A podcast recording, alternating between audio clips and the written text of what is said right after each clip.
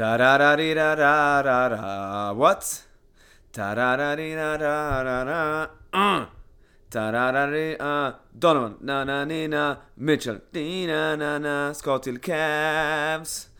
Donovan Mitchell ska gå till Cavs.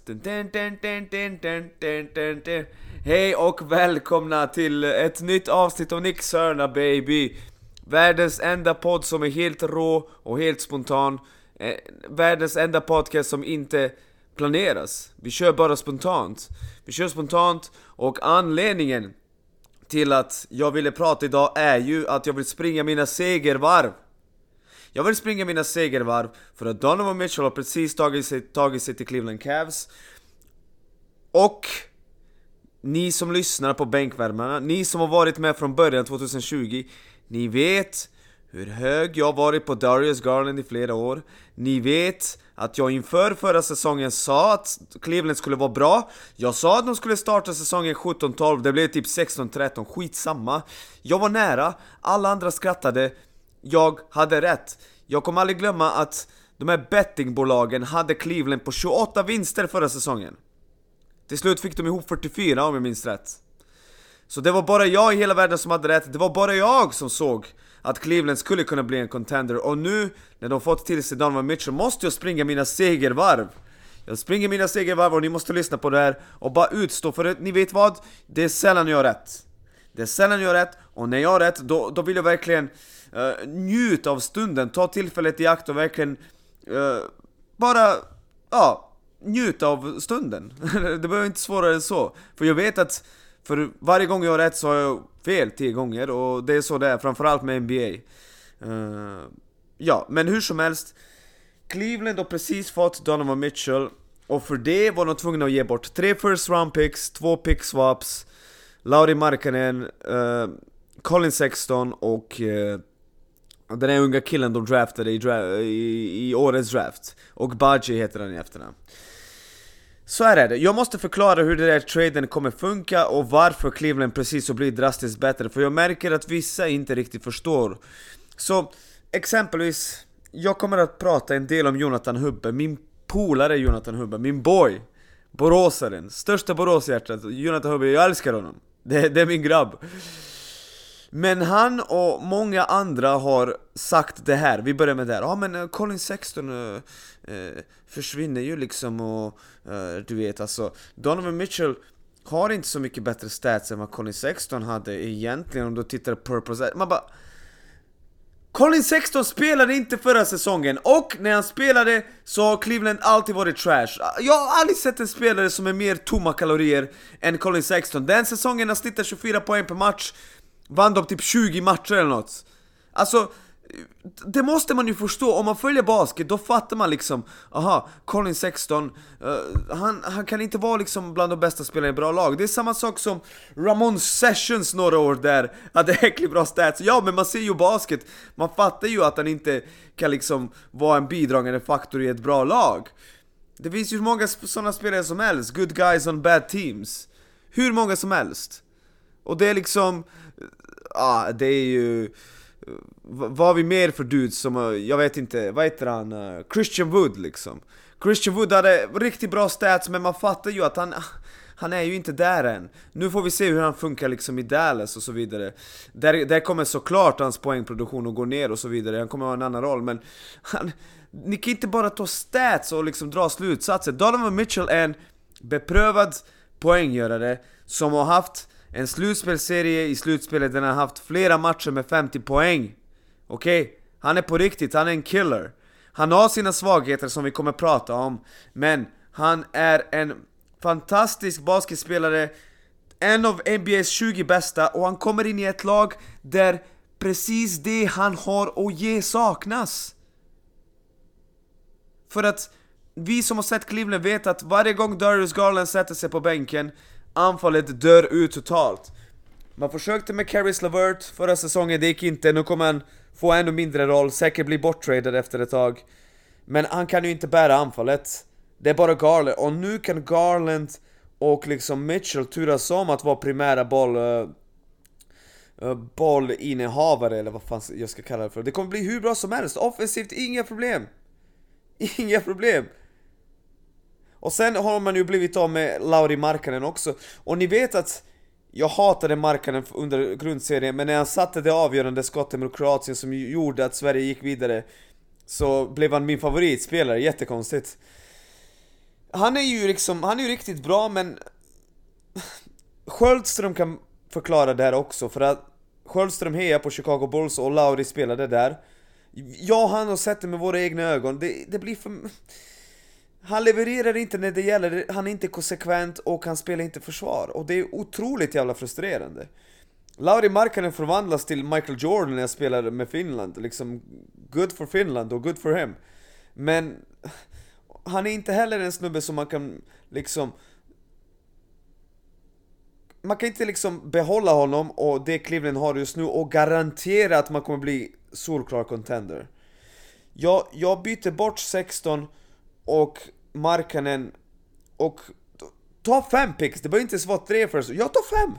Jag skulle ge bort fem för, för, för uh, Donovan Mitchell. För vi har sett det med Milwaukee Bucks, Milwaukee Bucks var i en position där de riskerade att tappa eh, Janis.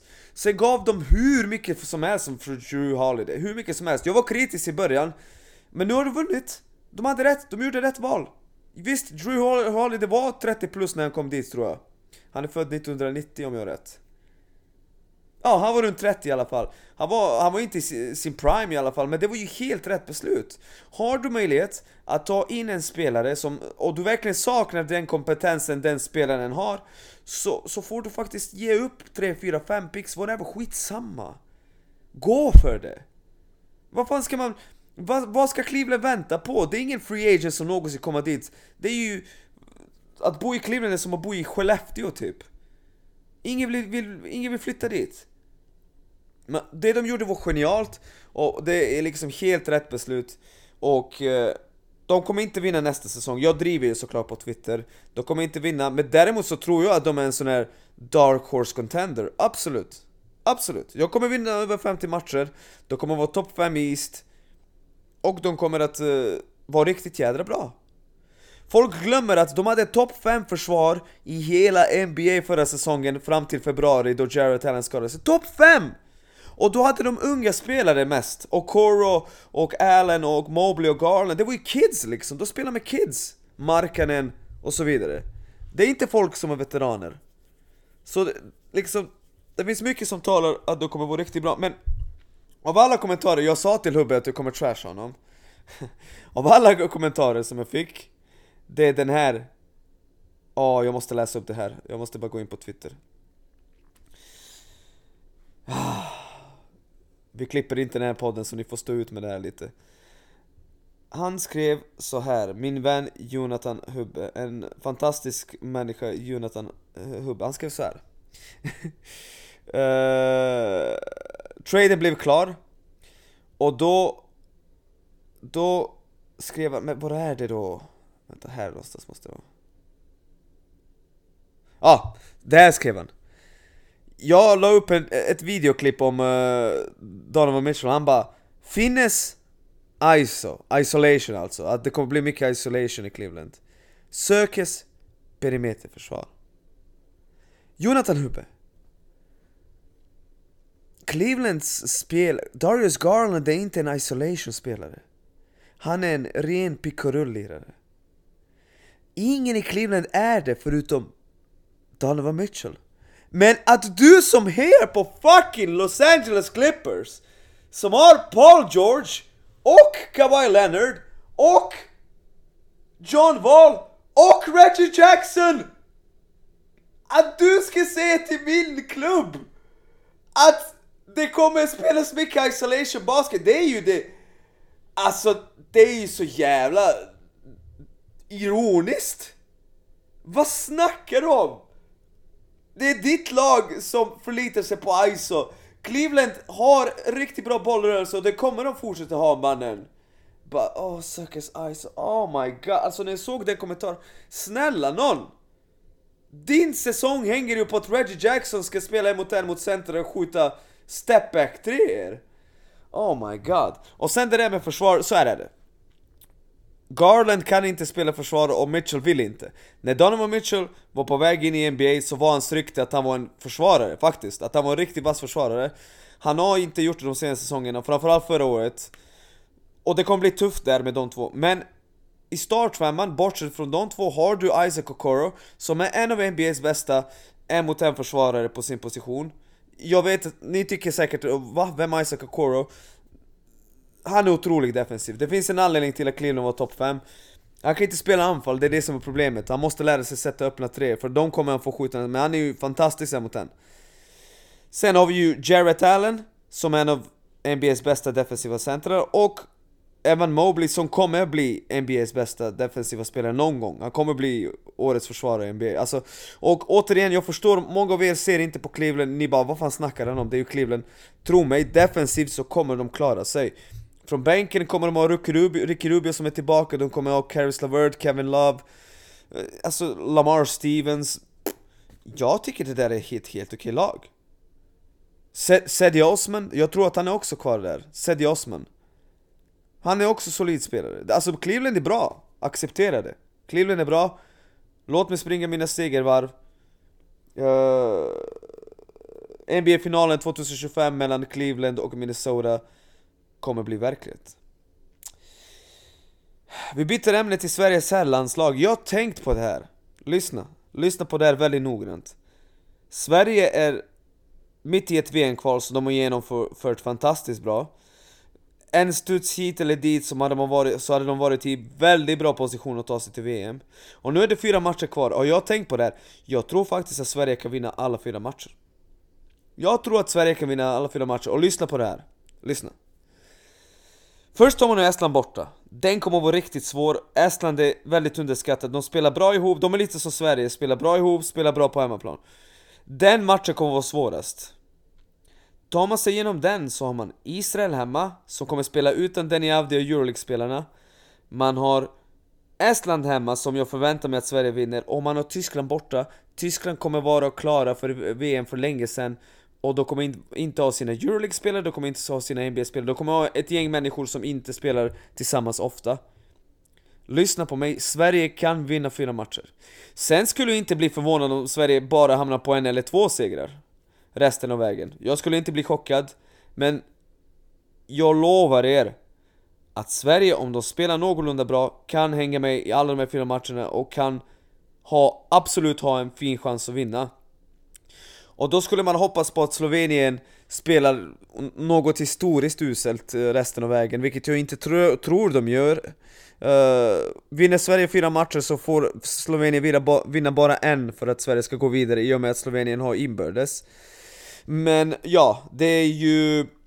Den, ja, det är en uh, tuff situation för Sverige, men det är inte omöjligt, jag har tänkt på det Framförallt med tanke på hur bra Sverige spelat i det här kvalet För vi ska vara ärliga, här, här är de dåliga perioderna Sverige haft i det här kvalet Det är andra halvleken hemma mot Kroatien, andra halvleken borta mot Finland och hela matchen mot Tyskland That's it Resten har man antingen spelat helt okej okay eller bra man har inte haft några superduper megadippar vilket är otroligt imponerande. Och tittar vi på Tyskland så ser vi att det är ett ruskigt bra landslag. Vi var, lite kanske, vi var kanske lite för besvikna efter den matchen. Men sen dess har Tyskland vunnit med, 20 mot Slovenien och med typ 10-15 mot Frankrike. Det är, två, ja, det är ju två av Europas bästa landslag. Så... Ja, Sverige är bra och Sverige har fortfarande en chans att gå till VM. Det kommer behövas något extraordinärt, men jag tror att det är väldigt viktigt för alla att förstå att det är inte över, tvärtom, långt ifrån över. Nästa kvalfönster är i november, och då är det viktigt att fylla upp Stadium Arena, och det blir riktigt bra stämning. För grabbarna kommer behöva det, men först nyckelmatchen är ju den borta mot Estland. Det kommer vara otroligt jädra svår. Det kommer vara otroligt svårt för Estland är som sagt bra. De kommer spela utan sin point guard som går på Arizona, men Sverige kommer spela utan Pelle Larsson. Hade varit otroligt viktigt om Jeff Taylor kan... Om den mannen kan bara för en gångs skull visa lite tävlingsinstinkt när det gäller hans landslag. Okej, okay? jag vet att han är tävlingsmänniska bla bla. Men bara för en gångs skull, göra... Även om man tycker du är obekväm, offra dig för svensk basket framtid och lira! Lira med det gänget som är på väg att göra något bra. eh, så tror jag att eh, liksom, första nyckelmatchen borta mot Estland, löser man det så är det, eh, ja, det är många möjligheter som öppnas. Och hur som helst, även om man vinner de här fyra matcherna och inte tar sig vidare till VM så får man med sig jävligt många uh, rankingpoäng.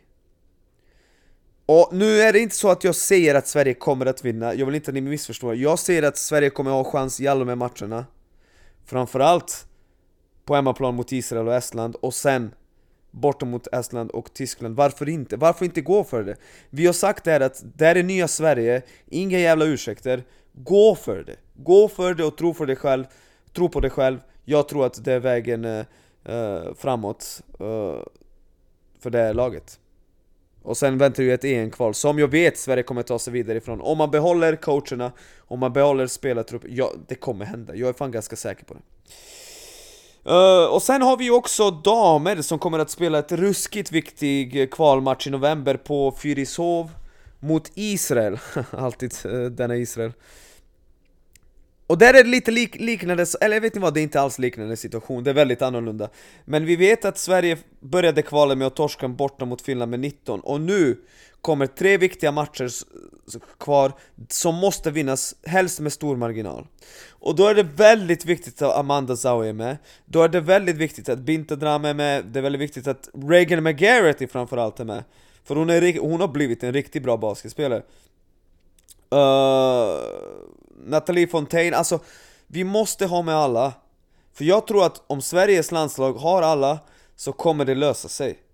Har man inte alla spelare på plats, jag tror inte det löser sig. Och det är det som är grejen liksom, att det här landslaget, vi har inte systrarna Elderbring där som är där varje år, vi har inte den kontinuiteten.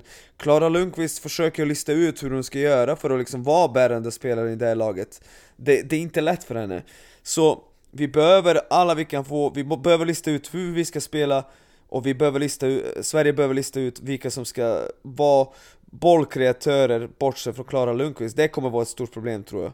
För uh, järn är ju bra. Jag tror inte att när ett EM står på spel att de klarar av att bära anfallet och skapa och så. Inte än i alla fall. Uh, så Matilda Ek kommer inte spela, det vet vi, för hon är på college. Så det kommer bli tuffa utmaningar. Men det är oerhört viktigt att Fyrisov är fullsatt. Och jag hoppas verkligen att publiken i Uppsala kan leverera. Jag hoppas att publiken från Stockholm också tar sig till matchen. Och visar stöd till de här tjejerna som jag tror har en realistisk chans att ta sig till EM trots den här stora förlusten. Och jag tror att man kommer att kunna slå eh, både Litauen hemma och Israel hemma och borta. Varför inte? Nya Sverige, det är det vi pratar om. Vi ska upp mot toppen baby! Vi tror på oss själva och vi går för det. Let's freaking go liksom. Uh, jag tittade på de andra kvalgrupperna och såg att Ryssland och Vitryssland inte är med i kvalet längre. Och jag först undrade jag om det gynnar Sverige, men jag tror inte att det gör det. Ni som har bättre koll på hur kvalet funkar får förklara för mig. Men jag, jag förstår det som att deras resultat kommer plockas bort vilket inte är bra, för de är ju bra. Alltså Vitryssland och Ryssland är ju bra, man vill ju liksom att deras resultat, deras vinster ska stå kvar. Så ja, det är lite surt, eh, ingenting ska någonsin gå Sveriges väg, det vet ni. Det vet ni. I basketen, Sverige får aldrig något gratis, aldrig något enkelt. Och det kommer inte bli uh, så i det här fallet heller. Jag ser väldigt fram emot att se Amanda Zawi och Regan McGarity spela ihop, för jag tror att de kan, de kan spela ihop. Uh, Amanda Zawi har sin svaghet i försvaret, men hon kan kliva ut och skjuta utifrån. Jag tror de, de två, vi såg dem spela ihop lite 2019, men då då var de ju inte liksom riktigt, eh, då var inte Regan McGarrett lika bra som hon är nu. Hon är en riktigt bra basketspelare idag, och hon kan ge Sverige ett otroligt lyft. Så jag ser fram emot att se de två spela ihop. Det är bara några månader kvar, snälla alla ni som kan, ta er till Fyrishov. Låt det bli fullsatt, låt tjejerna känna stödet och vinna matcher så att Sverige kan ta sig till eh, uh, EM som uh, som en av uh, fyra bästa grupptvåor, för jag tror inte att Lettland kommer att uh, förlora med mer än 19 mot Sverige. Jag tror att de förstår vikten av att hålla siffrorna nere och att Sverige måste sikta på att bli en, uh, en av fyra bästa grupptvåor för att ta sig till EM. Woo! Okej, okay. uh, vi går vidare och pratar lite om EM. Uh, EM... Uh, intressanta matcher hittills. Jag skrev på Twitter eh, att jag tycker inte att Frankrike och Litauen, eller jag, det är väldigt många som har pratat om de två länderna som väldigt bra, som kan vinna. Och jag tycker inte det alls av det jag har sett. Nu, nu, nu sitter jag inte hemma och tittar på Litauen och Frankrike hur mycket som helst, men jag kommer ihåg kvalet förra året, var det OS-kval? Ja, OS-kval precis, när Slovenien slog Litauen borta Jag tyckte de spelade skitdåligt och, och, alltså, då, Allt jag sett har varit dåligt och jag tror inte på att du kan spela med uh, Sabonis och Valanciunas tillsammans. Det, det, är inte modern basket. Det finns inget utrymme, ingen av dem kan komma ut och skjuta utifrån konsekvent. Så... Uh, jag tror inte på Litauen, jag tror inte på Frankrike heller. Alltså tittar vi historiskt sett så kan vi se liksom att ja, ah, men när Frankrike vann då var Tony Parker spelade som en gud. Eh, ja, uh, ah, när Slovenien vann lite chockartat 2017, då var Goran Dragic, han gick på vatten alltså, det var helt otroligt hur bra han var. Om du tittar på alla mästerskap har du antingen, antingen äckligt bra lag Alltså äckligt som Spanien, som liksom Jugoslavien förr i tiden jag vet inte, alltså ni, ni förstår vilket, som Grekland exempelvis 2005 när de vann. En grupp fantastiskt bra spelare, som spelar riktigt bra ihop.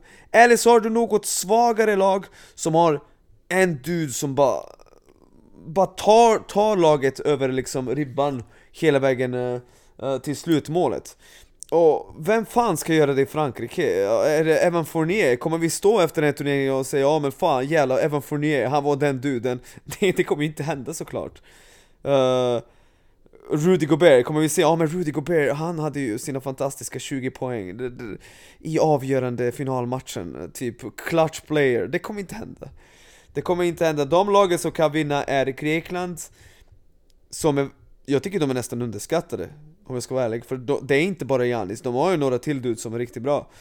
Uh, Vi har Serbien, vi har Slovenien och jag tror faktiskt på Tyskland. Det är de fyra jag tror på. Jag vet, det låter lite uh, bisarrt att ha Tyskland i den gruppen, men det är de fyra landslagen jag tror på.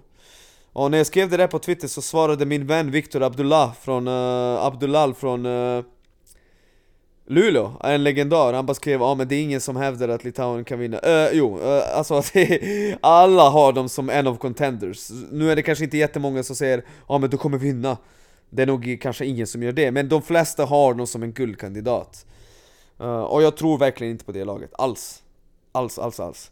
Men det har varit bra basket, vi ser att Israel slog Finland igår, jag tycker att Finland, Finland hade ju fan 10 chanser att vinna den matchen, jag fattar inte hur de kunde torska. Och, och efter att ha sett Sverige i detta VM-kval så kan jag verkligen känna att Sverige tillhör på den här nivån. Nu säger jag inte att Sverige skulle ta sig till förbi gruppspelet ens, eller till kvartsfinal, inget sånt. Men Sverige tillhör och Sverige kommer bara bli bättre och bättre och bättre. Uh, Dam-VM börjar snart i Australien, SVT, SVT sänder matcherna från 22 september, se till att titta.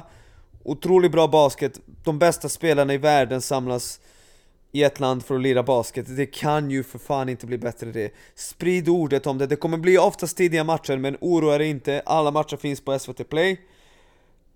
Se till att titta, lyssna, följa, det kommer bli underbart. Jag har redan sagt det, eller ja, jag, jag ska vad jag tippat kommer jag inte avslöja än, men eh, Jag säger så här, jag tror inte USA vinner. Eh, jag har redan eh, stuckit ut hakan och säger att de kommer inte vinna. Sen får vi se om jag har rätt, de brukar vinna. De har vunnit fem av senaste sex VM Riktigt bra på basket, USA, vilken chock va? Men sprid ordet om turneringen, det kommer bli fantastiskt roligt. Uh, Och sen, uh, vad ska vi avsluta Nicks hörna med? Vi kan avsluta med...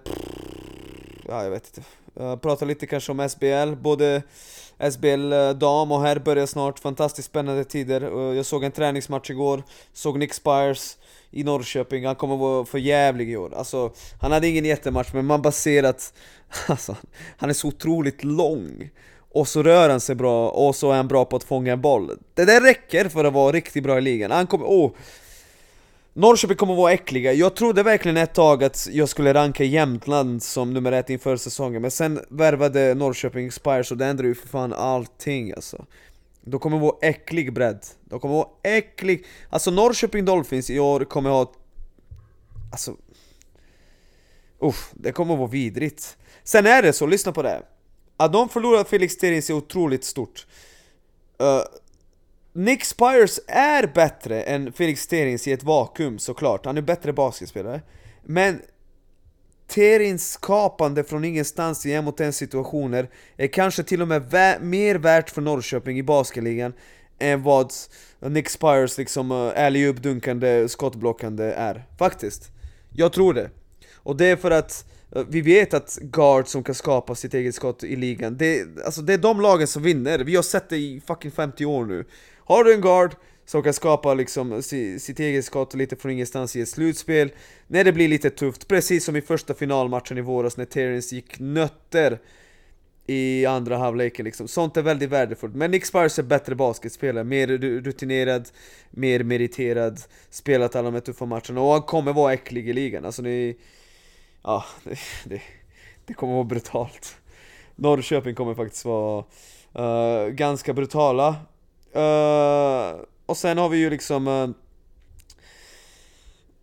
uh, SBL Dam där jag sagt, jag jag kommer skänka alla pengar jag har på mitt konto om Södertälje inte vinner. Alltså jag vill inte höra det där om att ah, men de har ingen import bla bla. Bruh, de kommer ju vinna, de kommer ju lösa det. Alltså, jag tror verkligen det. Jag tror inte att Luleå kommer ta dem i en finalserie. Jag tror att de två kommer att gå till final.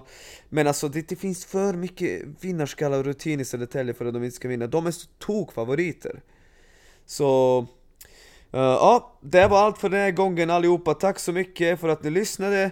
Cleveland Cavs är contenders, Donovan Mitchell är bra. Uh, någon som hejar på Clippers ska absolut aldrig trasha uh, Cleveland för att de har för många spelare som vill spela isolation. Åh oh, herre jävlar. Och uh, ja, uh, vi hörs nästa vecka. What? What?